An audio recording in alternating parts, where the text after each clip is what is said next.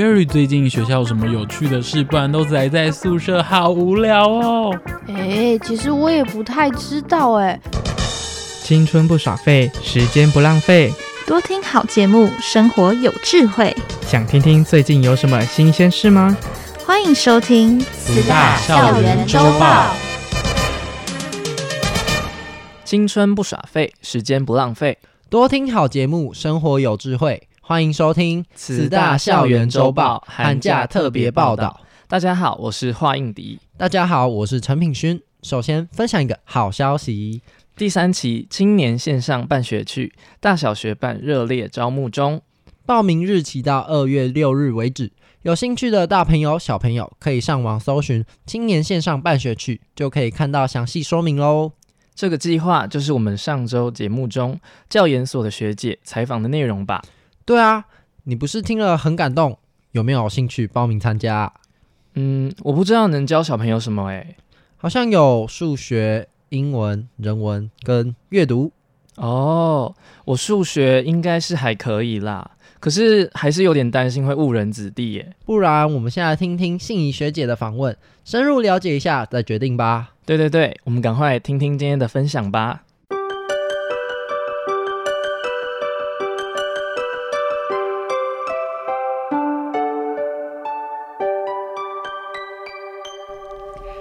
大家好，我是慈济大学的教育研究所的学生林信怡。今天很高兴邀请到慈济基金会执行长办公室的王运进主任，继续为我们来介绍青年线上办学趣。听了第一集节目，听到呃主任非常详细的跟我们讲整个活动的缘起，这里面一定有很多感人的故事吼，主任。是啊。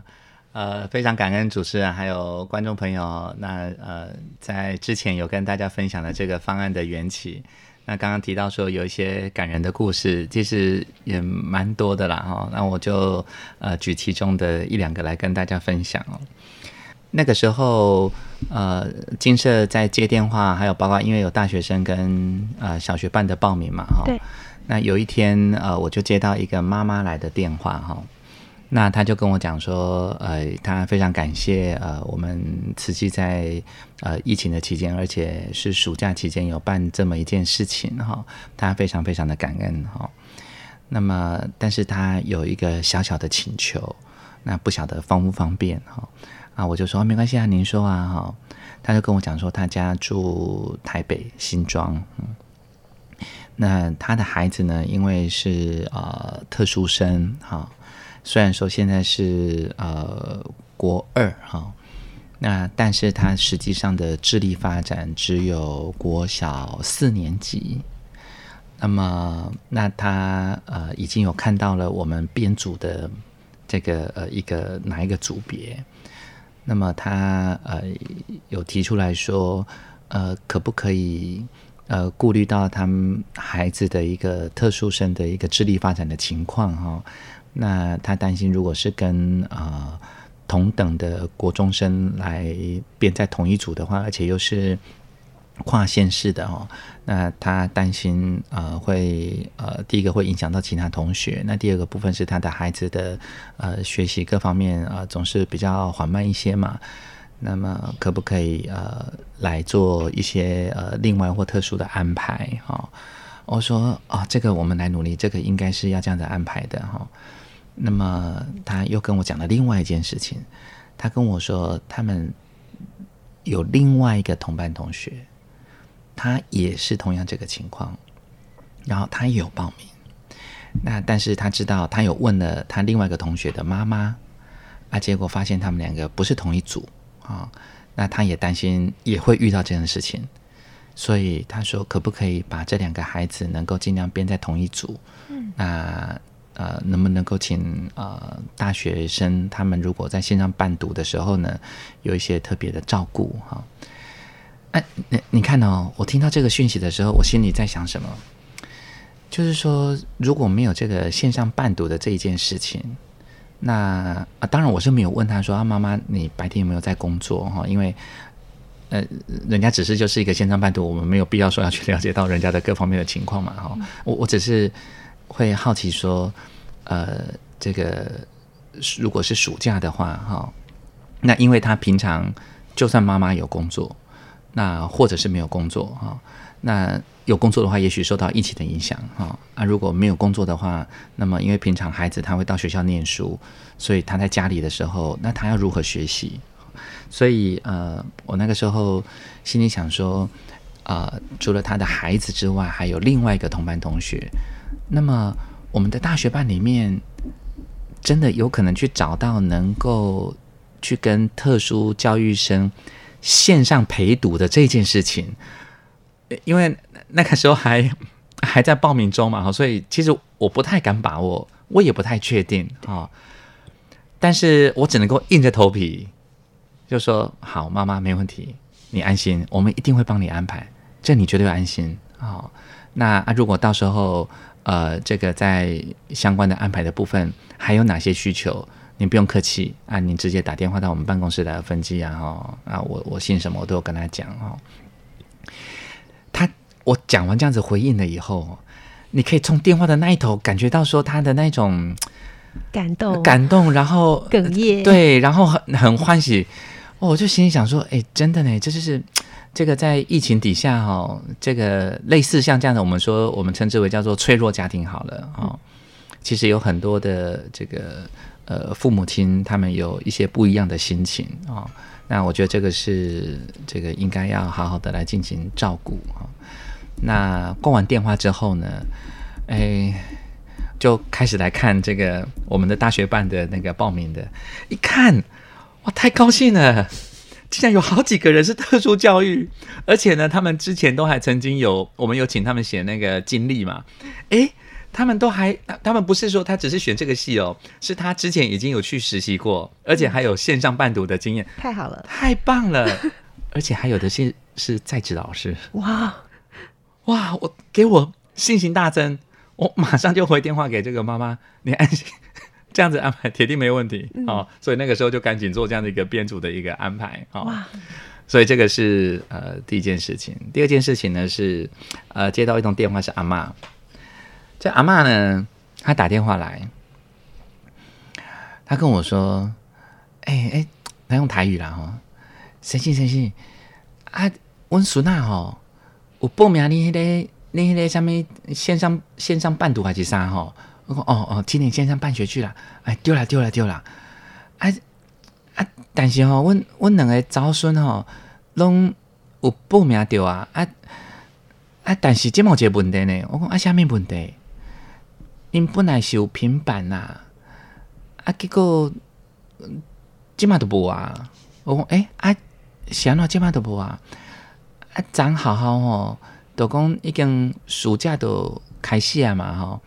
啊，因为迄平板，诶，学校讲爱好好保管，哦，啊，所以因长都有收回去啊，所以因本来阮即两个查某孙仔有报名，啊啊两个吼，啊本来好好的跟他分一台尔，所以因平常时拢轮流咧看啦，啊，即马即台收回去了后，啊，阮两个查某孙仔都都无法度上课安尼，哦，讲啊阿嬷，无要紧无要紧，啊，恁兜住倒位。阮兜住花莲啦，哦，安尼哦，啊，平常时都干那恁伫厝诶，啊，个早孙那点，对啊对啊，啊，都干那我甲两个早孙啊，吼，你看哦，听到这，你心里在想什么？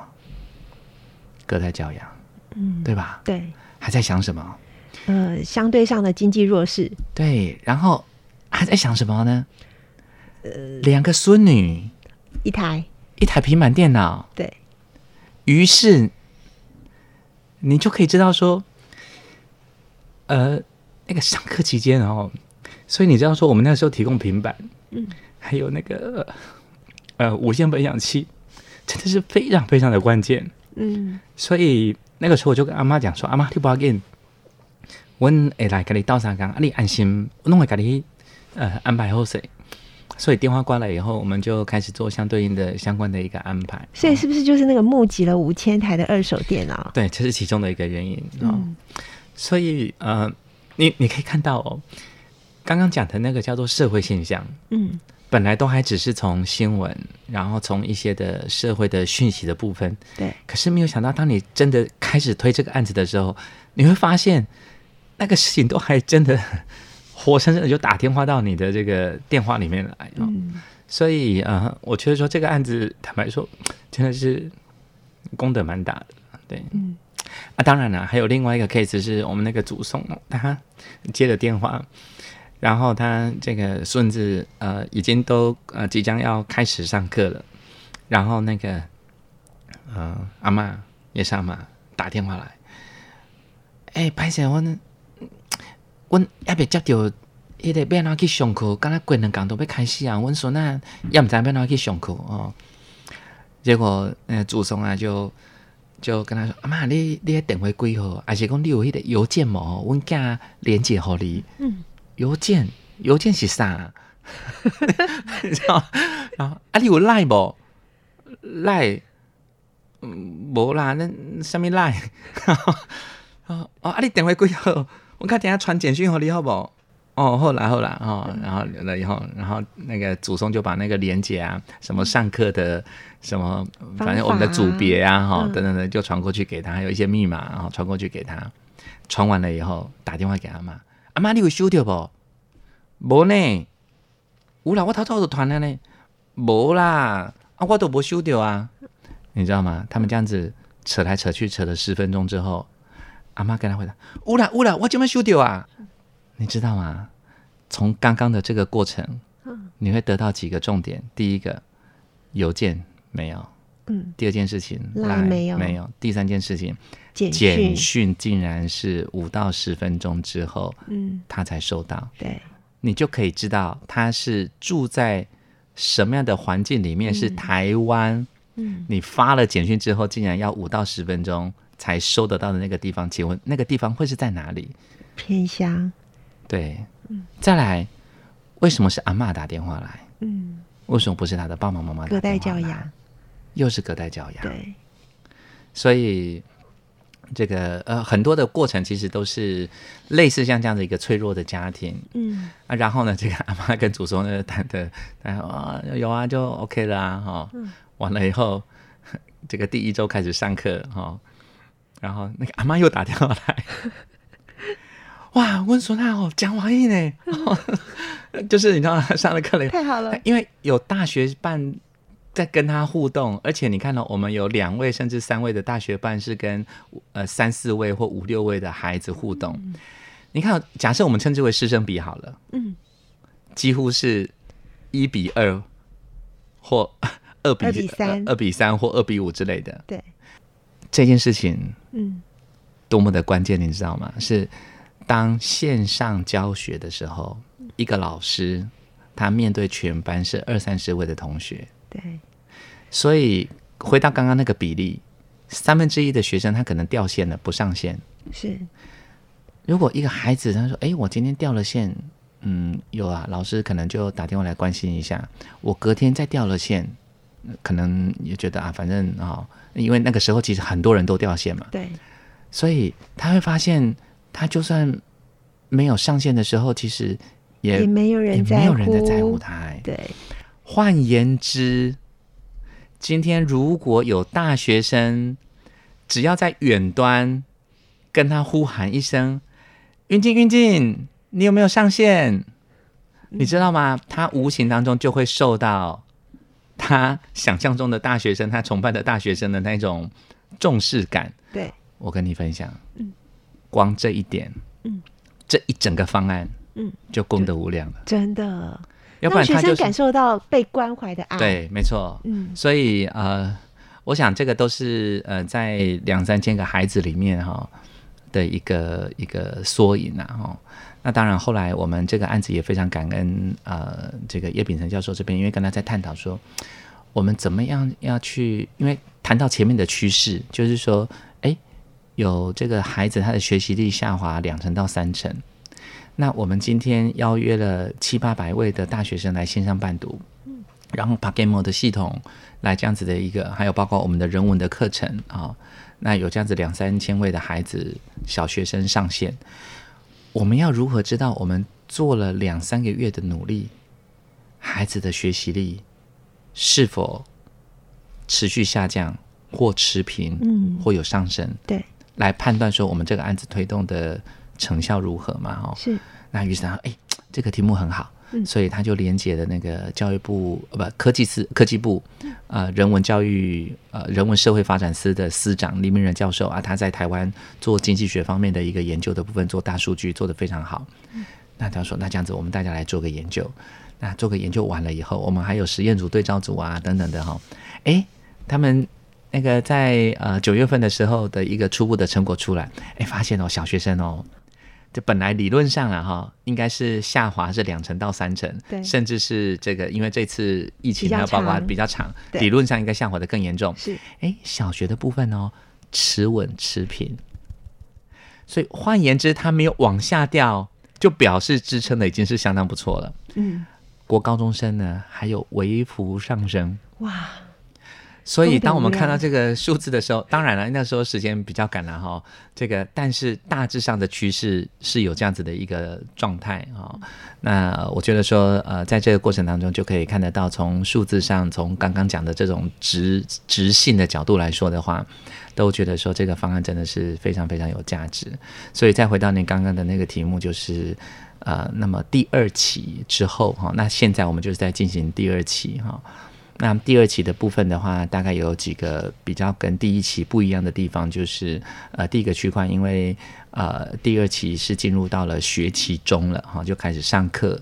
所以我们在暑假的时候是比较偏向以叫做阅读素养，以环保啊、防灾的题目啊，那比较生动活泼有趣。那上课了以后，坦白说，父母亲也都会比较关心学科方面的事情，所以有英文啊、数学啊等等的，我们称之为叫做呃学科方面的比重，会有增加。那么呃这个部分是我们在跟第一期有一些不一样的部分，就是增加学科的部分。那第二件事情呢，是在学科的增加的区块呢，我们非常感恩教育部资科司呃司长还有呃司里面的相关的团队的支持，所以他们也提供了英才网的资源平台资源，让我们来做一个很好的应用啊。那第三个部分不一样的区块呢，是我们也开始拓展了呃国际线上办学的一个一个呃多元的发展。那么现在是台南成大。有已经开始在定期跟台北的学校的孩子来进行线上办学，那么我们现在也正在筹备莫桑比克的孩子，然后在台湾的大学生，我们也准备要招募呃有心有愿的大学生的部分来进行莫桑比克的线上办学。那当然，我们也连接到了美国的这个青少年，因为他们是 ABC 嘛，哈，那他们啊、中文部分还 OK。那么英文的部分当然就特别好，是他们所谓的出生就在那边，所以也透过线上办学的方式跟台湾的一些偏向学校，因为现在台湾在推动双语教学，所以也透过这样子一个呃点对点的方式哦，那呃来进行啊、呃、一个线上办学的过程，所以我们现在在第三、第二期跟第三期就会开始增加国际线上办学的一个发展啊、那也真的期待说，因为毕竟科技的来临。那希望说能够多多呃善用科技，把年轻人的爱心共同来撑起在整个世界上的教育的平等啊。嗯、那特别是针对弱势家庭的学童的一个学习力跟他们的内心的一种支持跟温暖。啊、呃，我想这个是我们在现在这个时代也应该要有一些呃时代青年来共同一起肩负起所谓的时代的使命哈。那希望能够呃共同航向一个呃这个比较幸福，然后弱势家庭孩子他们也会觉得比较温暖的一个世界啊！你看哦，我如果我们现在对弱势家庭的孩子内心里面有一股暖流，其实他们将来啊、呃、就比较走在人生的正道上的几率就会多很多。如果走在人生正道上的几率多很多，其实换言之，保障的也是我们社会的稳定。对，对，所以其实就是一个循环的起点嘛。嗯，哎、欸，主任，您刚才提到有国际线上办学，比如说莫桑比克的孩子的陪伴学习，但是那边语言不一样啊，所以我们这边是用英语沟通，还是葡萄牙语，还是怎么样的一个国际？哦、对。呃，是这样，就是以莫桑比克来说的话，的确他们当地是这个葡萄牙语哈，所以我们预计目前如果以语言的角度来说的话，我们会以英文教学为主。那么，所以他们当地也有要推国际化的一个需求，嗯，所以在那一边会有找到这个呃，我们称之为种子啊。那能够做英语跟葡萄牙语之间的沟通，那我们在这个地方也会找到这个种子，哈、哦。那当然，他的英文能力本身的基础要好。嗯。那当然，如果我们还能够找到葡萄牙语的一些的同学，哈、哦嗯，那这样子的话呢，整个对于他来说也是人生的一种不同的一个历练，哈、哦。是。那我觉得这个是我们在这么一件事情，呃，预计在努力跟规划的方向。嗯。哇。嗯，其实运进主任，我之前有做过一个呃兰迪之家中途中途的中途之家的一个陪伴，那时候是桃园区的外语队，那我们去陪伴兰迪中途之家的孩子，我们只是两个礼拜去一次，每一次就是大概两点到四点两个小时而已，但那一个学期的陪伴之后，那个院长就跟我们说，孩子本来的学习能力都很低。几乎都是回家就把课本盖上，也不写功课。那因为我们去陪伴着他们写功课，本来是针对英文跟数学，结果那一个学期之后呢，因为这样子的陪伴，他们下课会主动打开打开作业，然后想要写写看，然后不会的呢，就利用周六我们去的时候问我们。我觉得这种爱的力量真的是无可限量，特别是我们线上办学去这么这么好的资源，这么多的。大学生愿意参与，然后这么多慈济的师兄师姐的爱，我觉得应该是会让整个孩子的学习往更正道的方向走。是啊，所以与其说呃线上办学对于孩子的学习力能够带来多少的影响，嗯，因为很多人都说，哎，线上办学，因为你看不到他到底在。线头的那一方到底有没有认真在学习？嗯，你不知道哈、哦，所以有些人对于学习力的这件事情会打一个问号哈、哦。可是这个是疫情底下不得不的选择。对，但是探究回来说，哎，这个线上办学到底能够对于特别是弱势家庭的孩子的学习力能够产生多大的影响？有人会问这个问题。对，与其问这个问题，我倒觉得。线上办学这件事情只不过是引子。所谓的影子的意思是，它好像是一个桥梁。嗯，桥梁的这一头是谁？是准备要去关怀弱势家庭的孩子的那个爱的能量，是在线的这一头。是线的那一头是谁？接受爱的人。接受爱的人。对。所以换句话说，教英文啊，教数学啊。这个都只是一个跟他互动的一个媒介，对。但是要透过这样子的一个科技的方法跟这个媒介，让他知道在线的这一头有人在关心他，对，他会觉得受到被尊重，受到被关爱，受到被注意，是。于是透过这种生命能量的流转，对，其实他在他的内心里面。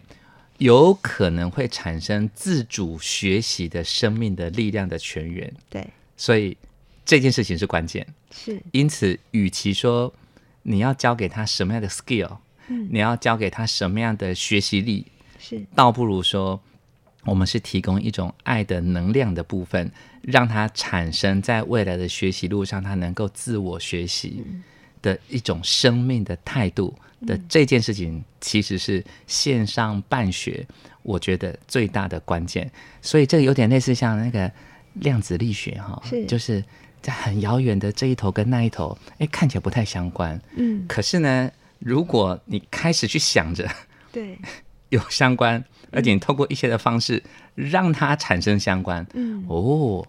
这个就有点类似像小小的蝴蝶，蝴蝶效应，对，蝴蝶效应，小小的萤火虫，嗯，嗯，然后这个世界的运转，还有包括能量的流转，哈，所以我觉得说，我们看的是一种这个这个呃有形底下的无形的爱的能量，嗯，嗯，太好了。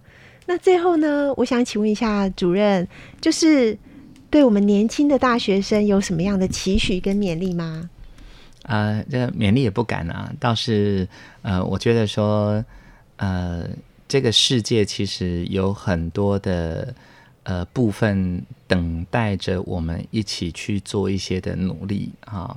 当然，物质生活的部分比十年前、二十年前、三五十年前要好的太多太多，但物质的进步并不一定代表幸福的增加。嗯，还有很多不幸的事情在发生。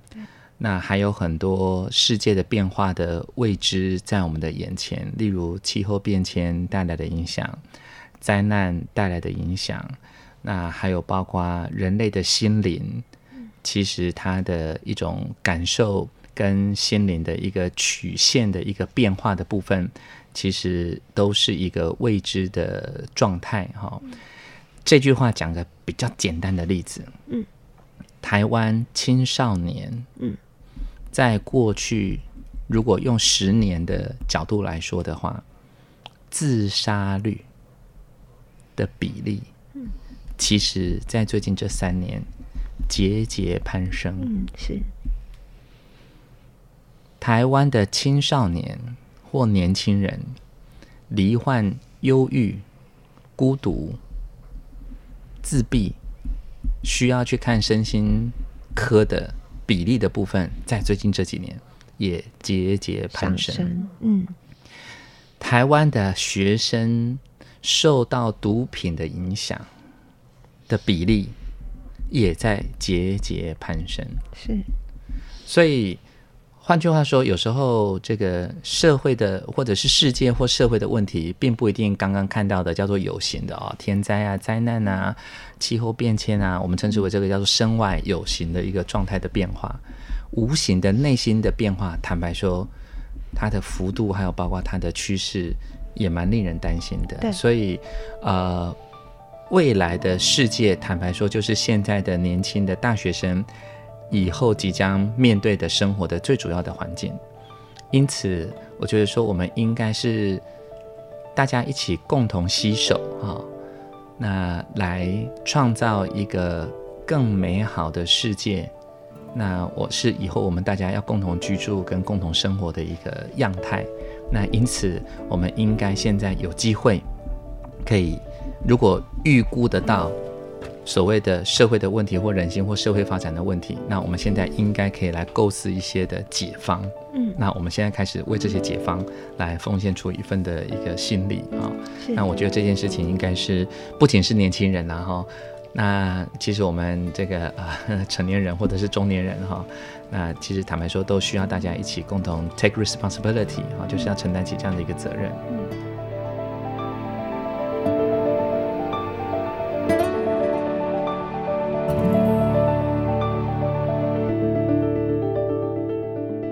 慈济基金会从二零二一年暑假开始推动青年线上办学去，提供大学生打工机会，也补充弱势学童学习资源。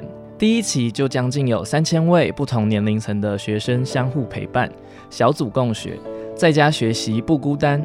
是的，刚刚我们听到王运进师伯的分享，也非常感动。希望有爱心和热心的大学生可以把握难得的机会报名参加。